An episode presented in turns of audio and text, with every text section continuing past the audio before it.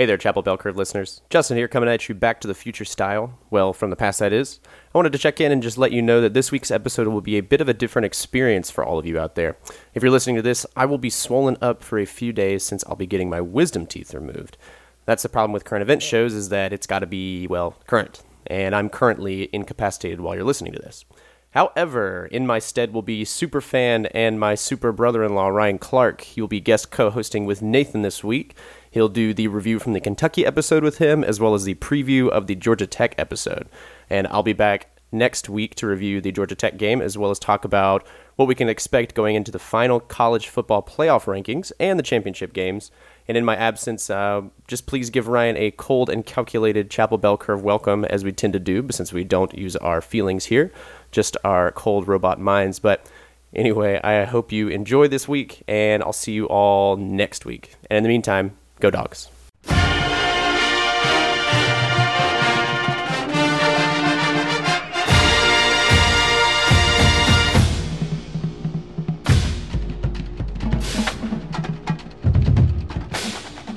Welcome to Chapel Bell Curve, a stats focused podcast about UGA football. I'm Nathan. And I'm Ryan. Oh, what's this?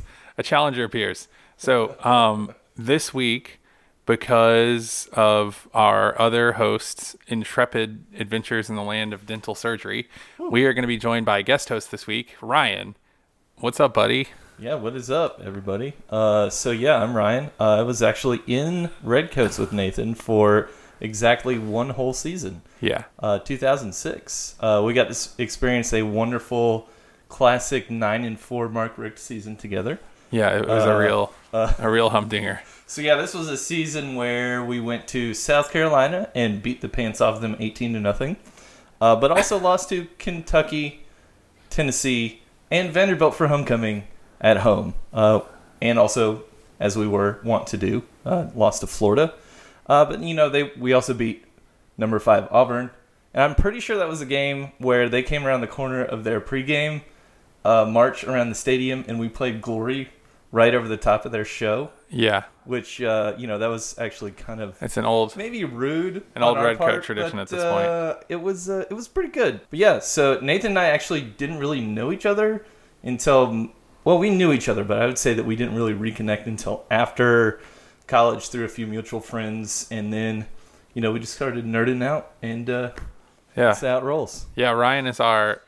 Ryan is actually probably our biggest fan. He's been our most supportive Chapel Bell Curve person, I think, in the history of Chapel Bell Curve. So, uh, we're very we're very happy to have him here. So yeah, let's let's do some let's talk about the Kentucky game. So, uh, you know, just as normal, we're going to talk about our normal do our normal rundown here. So I will start. Well, Let's talk about our you know experiential how how it went. What was our experience watching the game? So I was at the game as always. I thought it was a very good night. I thought that the senior night tributes were very appropriate. It was nice that we got to send off the Redcoat seniors in style as well as, you know, the the four big seniors who came back this year, um, Bellamy, Carter, Chubb, and Michel. I thought it was really great that we got to see them off with a game like this. But you know, I it was a pretty standard game day. It it was actually military appreciation night, which I thought was really fun. Um, I thought that I think that of all the things that UGA gets criticized for for its game day atmosphere in terms of music selection, etc., I thought that what they did with military appreciation was really great. And um, the Redcoats played a military appreciation show, and they recognized a bunch of veterans. We had a big flyover. It was all everything was very well well put together, and it was nice. As for the game itself, I thought that there was some palpable frustration in the first couple of offensive drives during the game, just because I think you know, we were kind of just running up the gut because we thought we could do it and we couldn't. Uh, but after that, I thought it was, you know, it was a pretty loose game from the crowd. I thought the crowd participated really well. I got to see Justin. That was nice. Um, Scott Duvall from Waiting Since Last Saturday, he brought his boys over and sat with the Redcoats at the end of the game, and that was really cool to see him again. He actually brought his kids to the Friday night Redcoat practice as well, and that was awesome. So it was nice to see them. But yeah, it was actually a pretty pleasant game, all things considered. What about you, Ryan? What was your experience? Yeah, so 3:30 games are pretty difficult for a family who has a toddler who also naps during that noon game time, but uh, 3:30 games around our house are a little bit challenging. Uh, we had a pretty busy morning, you know, just getting some family stuff getting ready to get out of town for Thanksgiving. Since we're leaving to go see my family, Heather's parents wanted to come down. Heather's my wife. They wanted to come over and see us and their granddaughter. So since Grammy was there, I got to actually sit down and watch the game, take some notes, actually be involved in it. So that was pretty cool. I got to be more attentive than normal for an afternoon game, but then, you know, since since it was on CBS, I got to suffer through about 9,000 commercial breaks and just dilly dilly my full way all the way through the day. Yeah, you kept on saying dilly dilly on our group chat, and I was like, I'm not sure what this is about. But then I realized like the the, the horribleness of CBS's um, the way they do their TV operation. It's it's apparently pretty bad. Pro tip: uh, Don't ever play a drinking game where you have to drink every time that commercial comes on on the CBS. Because it'll be a lot. You'll you'll die. It'll be a lot. You'll actually die. As far as the game goes, that I thought the game felt really good. It was kind of like a get back to our roots kind of win. Uh, we once we got rolling, it was just like we didn't let up. Uh, it felt good. I thought our play execution looked really well as far as blocking, uh, especially on the offensive line. That first Chubb touchdown was a stellar play by pretty much the entire offense. And uh, I think my favorite moment from the whole thing, subjectively, was probably Nizialek totally selling that roughing the punter. Uh, I guess I, I guess he might have actually been hurt, but yeah, I, th- I think he was a little hurt, but yeah, but you know he still came back out and boomed another 50 yard punt after Right. that. So pro level Emmy nominated uh, acting, maybe I don't know. I thought I was gonna have to go down and fight somebody. I was gonna have to get in my car and go try to fight drive over there and some fight someone. SEC football players. Yeah, it was. You were not the only one. I thought there were. I thought that there were a couple of rough hits from Kentucky, and I thought there was just some pretty bad ref, refing too as well. But Oh, yeah. that's the normal thing. Let's talk about some of these stats. Let's run down our basic stats here on the game. Um, so obviously the final was 42-13 Georgia. We had 10 possessions by Kentucky, 11 by Georgia, 62 plays by Kentucky, 59 by Georgia, 281 yards for Kentucky, 494 by Georgia, four scoring opportunities by Kentucky, and seven scoring opportunities by Georgia. You had an average field position of 29 for Kentucky and 26.8 for Georgia. That's hot. Yeah, uh, plays per possession 6.2 for Kentucky, 5.4 for Georgia, 4.53 yards per play for Kentucky, 8.37 yards per play for Georgia. That's actually what kind of the first point I want to stop at because, you know, I think in a lot of the sort of like holistic, sort of old school metrics, Kentucky's ahead of us here. Plays, time of possession, they're a little bit ahead. Um, average plays per possession, but if we look at that number, 8.37 yards per play, that's that's a that's a pretty staggering number right there. Yeah, so we actually had the third highest yards per play differential in the country this week. That is on Cupcake Weekend, and we're playing a not Right. terrible Kentucky team. Right. Right? That is that is That's pretty good. Fantastic. Yeah, yeah. Um, let's see. Points per opportunity, six points for Georgia, 3.25 for Kentucky. Uh, that's pretty good because that, that means that we were so likely to score a touchdown when we got inside the 40 that we basically we, we almost had seven points per. Yeah. Uh, only had to settle for one field goal. Um, turnover margin uh, expected. Well, there were no turnovers in this game, right? Well, there were two. There was one on each side. Yeah, one on each side. Yeah, yeah. So the turnover margin was zero. One You're right. interception each. Damn it, Justin, cut that out because now I'm looking bad from the rookie. Or keep that in. I don't know. It doesn't matter. All right. So success rate. I think it's really interesting. You know, Justin and I have talked about all year long how UGA comes out defensively really good in the third quarter, and you know Kentucky had a 67% success rate in the third this year on this game. So that kind of gets into a little bit about what I want to talk about from takeaways from this game. I thought we looked a little bit sloppy coming out of the half. We tightened down after the first ride, uh, after the first drive, but I thought uh, it was a little worrying, even though the game was basically out of the hand at that point. That they were, you know, 67% of the time they were they were successful and efficient on offense in the third. Um, but still, overall for the game, 42% for Kentucky, 62% for Georgia. So, I mean, by by most accounts, this is a, a pretty pretty dominating win, I would say. Yeah, absolutely. Pretty much no question that we just handled it. Yeah, I mean, and you know, fifty-six percent um, rushing success rate, uh, well o- for Kentucky, well over forty-one percent, which is the average. Um, so you know, I, I would say that some of this is just that Benny Snell is good, Right. And so you have to you have to temper whatever, however upset you are about the way the defense is playing, just with the knowledge that they had a good running back. Yeah, and I think that there's a little bit of absolutely a little bit of consideration you have to give for that for sure. I think the only other thing that I wanted to point out was uh, in our offensive footprint is that we have the second rate second ranked passing down S&P plus ranking in the country. Yeah, you know, I noticed that. I thought that that's a really good number. What were you gonna say? I was just gonna say that like I think that I think that if you if we can get Jake Fromm protected, he's definitely a, a, a good quarterback. But I think that's our biggest issue is like how how do we make sure that happens? But you know, I think that as our offensive line improves year to year with the recruiting, I think that we're going to see that coming down. But as far as this game, um, I thought the one one thing that was um, worth noting was that Fromm actually now holds the record for most TDs from a true freshman at UGA Mm-hmm. uh, in a season. I did think that that interception that he threw was just a bad throw. Yeah, yeah, it And was- I think that we all throw just sure. kind of thought that, but it seemed like he still had the oh god, there's somebody coming behind me leftovers from Auburn. Yeah. Um, but once he settled down, a nine for 14 for 123 and a touchdown with only one interception, that's not a bad stat line, Yeah. especially considering Not at all. that our uh, our running backs just absolutely crushed it. Well, and you know, before, we can talk about running backs in one second, but I do Yeah. think it's worth noting on Jake when it comes to Jake. Like our rushing game didn't open up until the second quarter when Jake threw like on four consecutive first downs, started opening things up down the field. And I think that going forward, we're going to have to show teams that Jake can do that. And I think part of the problem that we had against Auburn was that we were not throwing on first down. We were not throwing to bu- to back people out of the box. And then when we had to throw, we couldn't because when we had to throw, it was in really obvious situations. I think Right. going forward, it's going to be very, very important to see Jake Fromm throwing on first and second down and not obvious passing situations because, you know, we have got to get another guy out of the box. Yeah, and, and, Alabama or Auburn, Mm-hmm. one or the other that we see in Atlanta, they are going. If they are not seeing that, they're going to sell out for the run and eh, or or blitz, and he is not going to have any time to make a good throw. Mm-hmm. Right, But yeah. when he when he has time, he makes good throws. Yeah, I mean, for the I- most part. he had, you know, the offensive line. We inserted a new starter. You had Ben Cleveland in at right guard uh, for the majority of the game, and uh, I think that some of the struggles with the offensive line at the beginning had to do with just you know changing that continuity for what the Right. We basically had the same line for the last eight games or something, and so I thought Ben Cleveland looked good. I thought Solomon Kindley looked good. I think we're starting to see a little bit of a, of the youth movement. Um, I've had some critiques of our guard play the whole year.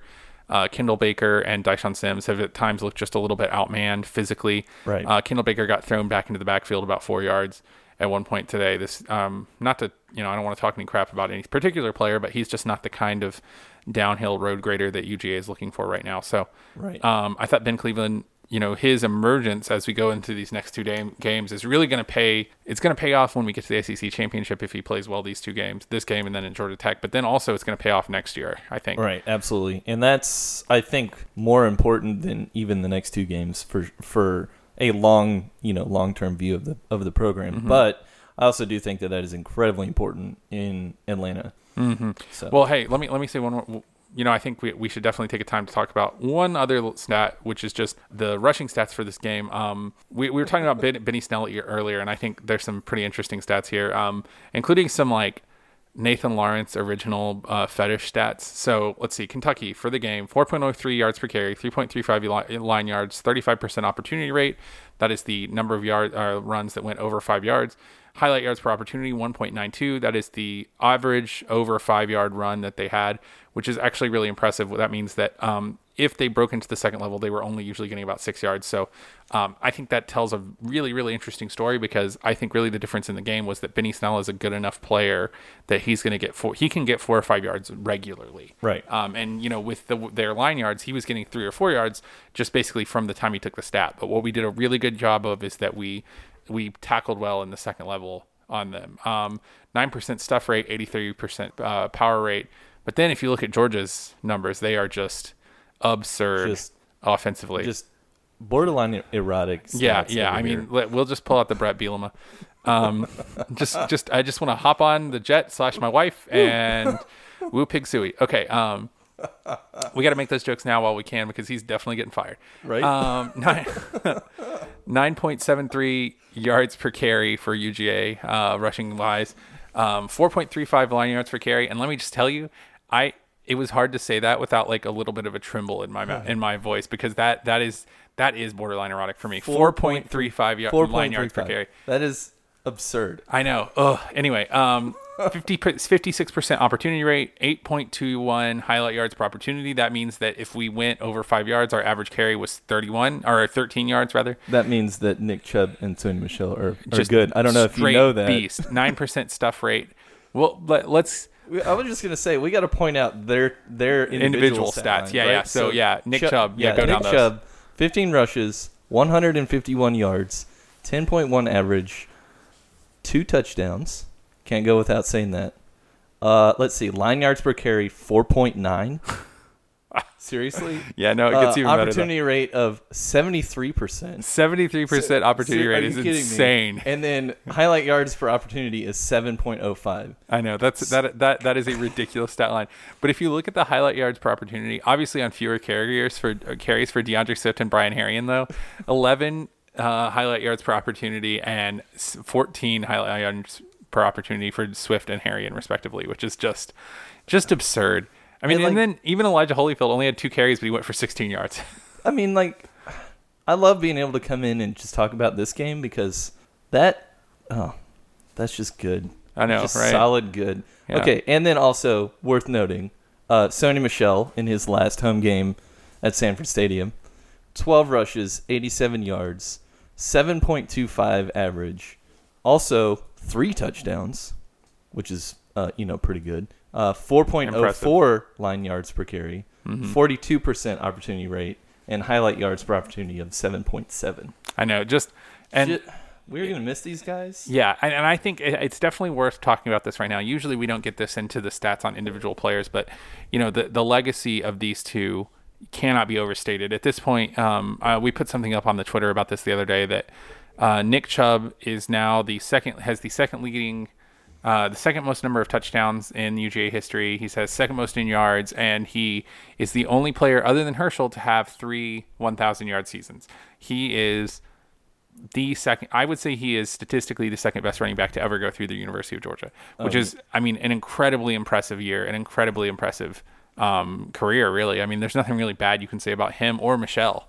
Yeah, and I think it's also worth pointing out that depending on how the next couple of games go and our bowl game, they these two dudes, Sony Michel and Nick Chubb, uh, may end up in the top three of UGA running backs all time. Yeah, And it might be two and three, yeah. that like Nick Chubb number two, Sony Michel number three. They played together their entire careers. Yeah.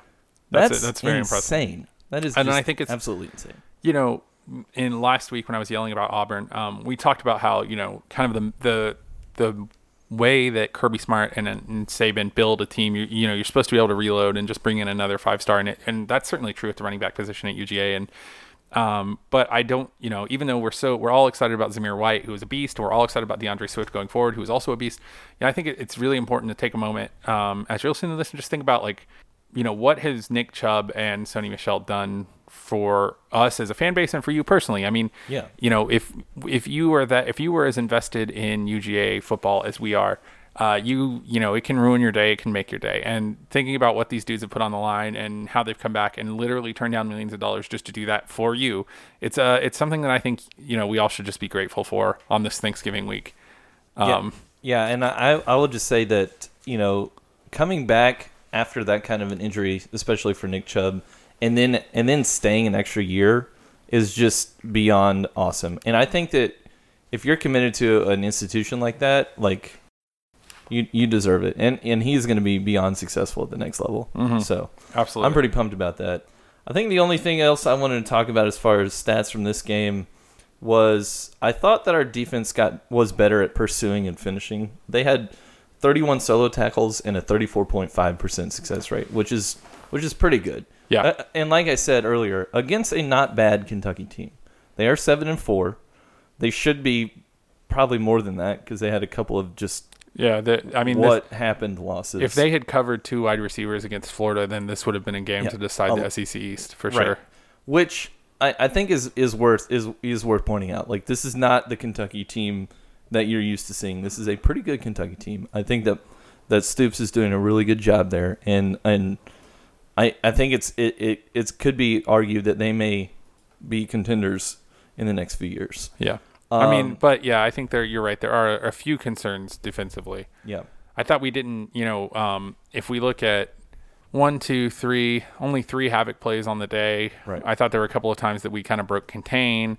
Um, Benny Snell scooted out for a couple of long runs, but still, you know, you had Sihiem King seven rushes for 26 yards. I mean, they they they were doing some stuff, and I was I'm it was a better performance than Auburn certainly, but it's something where in, the Georgia Tech game and then in the week leading up to the to the um in the week leading up to the the SEC championship, we really, really, really got to get our crap together in terms of just fundamental stuff that we've been doing so well so long. Right, and especially on rushing defense, I think that that is. I think that was the most concerning thing, probably for everybody who watched the game, was just we're not going to see a worse team rushing than Kentucky for the rest of the year. Right. So, uh, you know, I, I think that if we don't kind of get that that dominating performance back that we've had for the rest of the year, it, it may it may come back and bite us. Um, Yeah, I, I, I totally agree. We lose to Georgia Tech. Yeah, we'll talk so- about that later. let's um let's you know we've already kind of done this but let's get into our takeaways so i've Yeah. got a couple i think this was get right win i think that you know like you said this is not the kentucky team of yesteryear and so if you you know you can take a little bit away from beating a team by 30 points and i think that you should you know acknowledge or acknowledge that um the seniors came out and have a good day and we played the way we needed to play to win comfortably. But this certainly wasn't the kind of like just sort of hard hitting domination that we're used to seeing out of our defense. And while we did have a good offensive day um,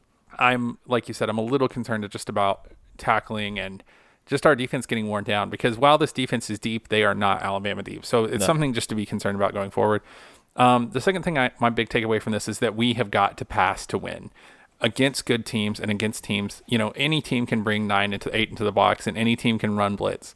You have got to have a plan to beat that. And to some extent, you know, I think Jim Chaney gets too much criticism, and I think that I've criticized him too much in the past.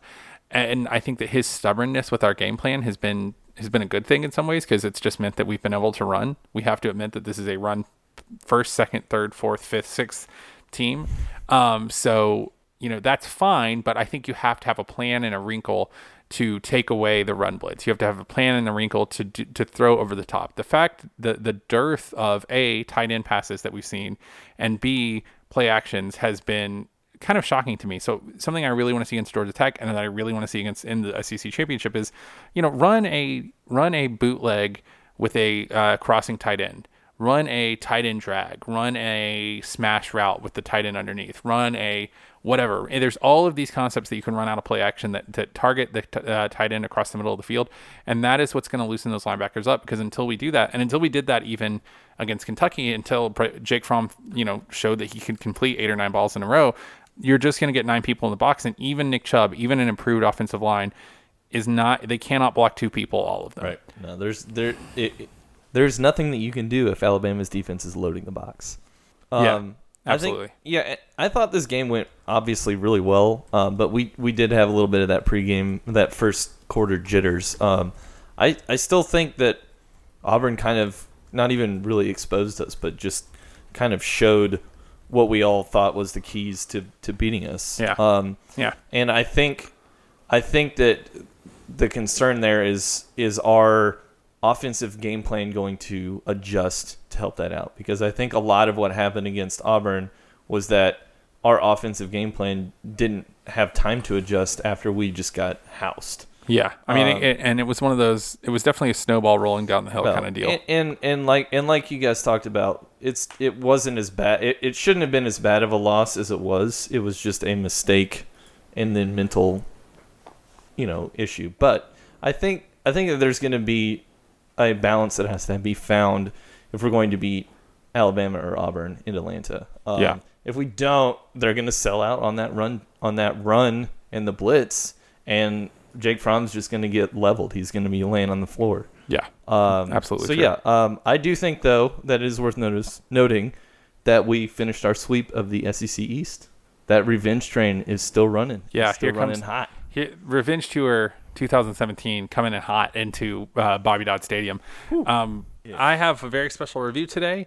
Uh, we got a review on paper from a guy named James, who is in the Sousa section, who thought it would be really, really funny to hand me his review on paper and fill both the envelope and the folded letter up with what I can only surmise is about 16 ounces of gold glitter. So it may be the finest grain of glitter I've ever seen. I know. I know it's, it was it was like sand. This is also the most glitter I've ever seen. Yeah. in one glitter by bomb. eleven. I just saw someone to say there's like random numbers on the back, like there's some Illuminati stuff here. Pretty sure, pretty sure he took like he just ripped out a notebook from one of his classes and just Yeah. All right, so five stars. Subject: Wow, what a pod.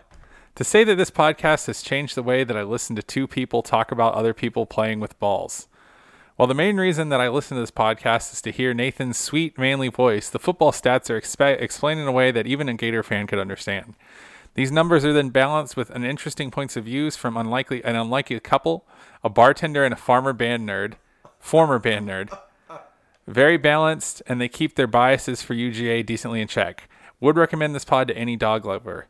The only reason, oh, it actually got four and a half stars. I did, I didn't oh, see that. The only reason it didn't get five stars is because Nathan's head is already too big for his shrinking body. Hugs and kisses, your boy James. James, as as much as you're trying to be mean here, it's also very sweet. James actually had me download a podcast app onto his phone and then add just our podcast to his podcast queue, so he know- could. So I can't really like complain about That's, his. that's he- really sweet, James. you know, I, I, I said I said that Ryan was the number one fan earlier, but James is definitely in the running. You know what? You you got it, buddy. You got it. All right, so um, that was our very special review. So let's cut an out uh, an outro here. You got this? Yeah. This has been Chapel Bell Curve. You can find us on iTunes, Google Play, and pretty much anywhere you can subscribe to a podcast. You can get in touch with us on Facebook by searching Chapel Bell Curve, by email at chapelbellcurve at gmail.com, and on Twitter and Instagram at Chapel Bell Curve. Also, go check out our website, chapelbellcurve.com. It's a hub for all our new content, blog posts, episodes, Twitter feeds, and anything we find relevant throughout the week. If you enjoyed today's episode, please leave us a rating and review on iTunes or Google Play or, you know, wherever. So, yeah, we'll catch you in the historic Bobby Dodd Stadium on Saturday at Mark Richt Field. Until then, Go go dogs. dogs.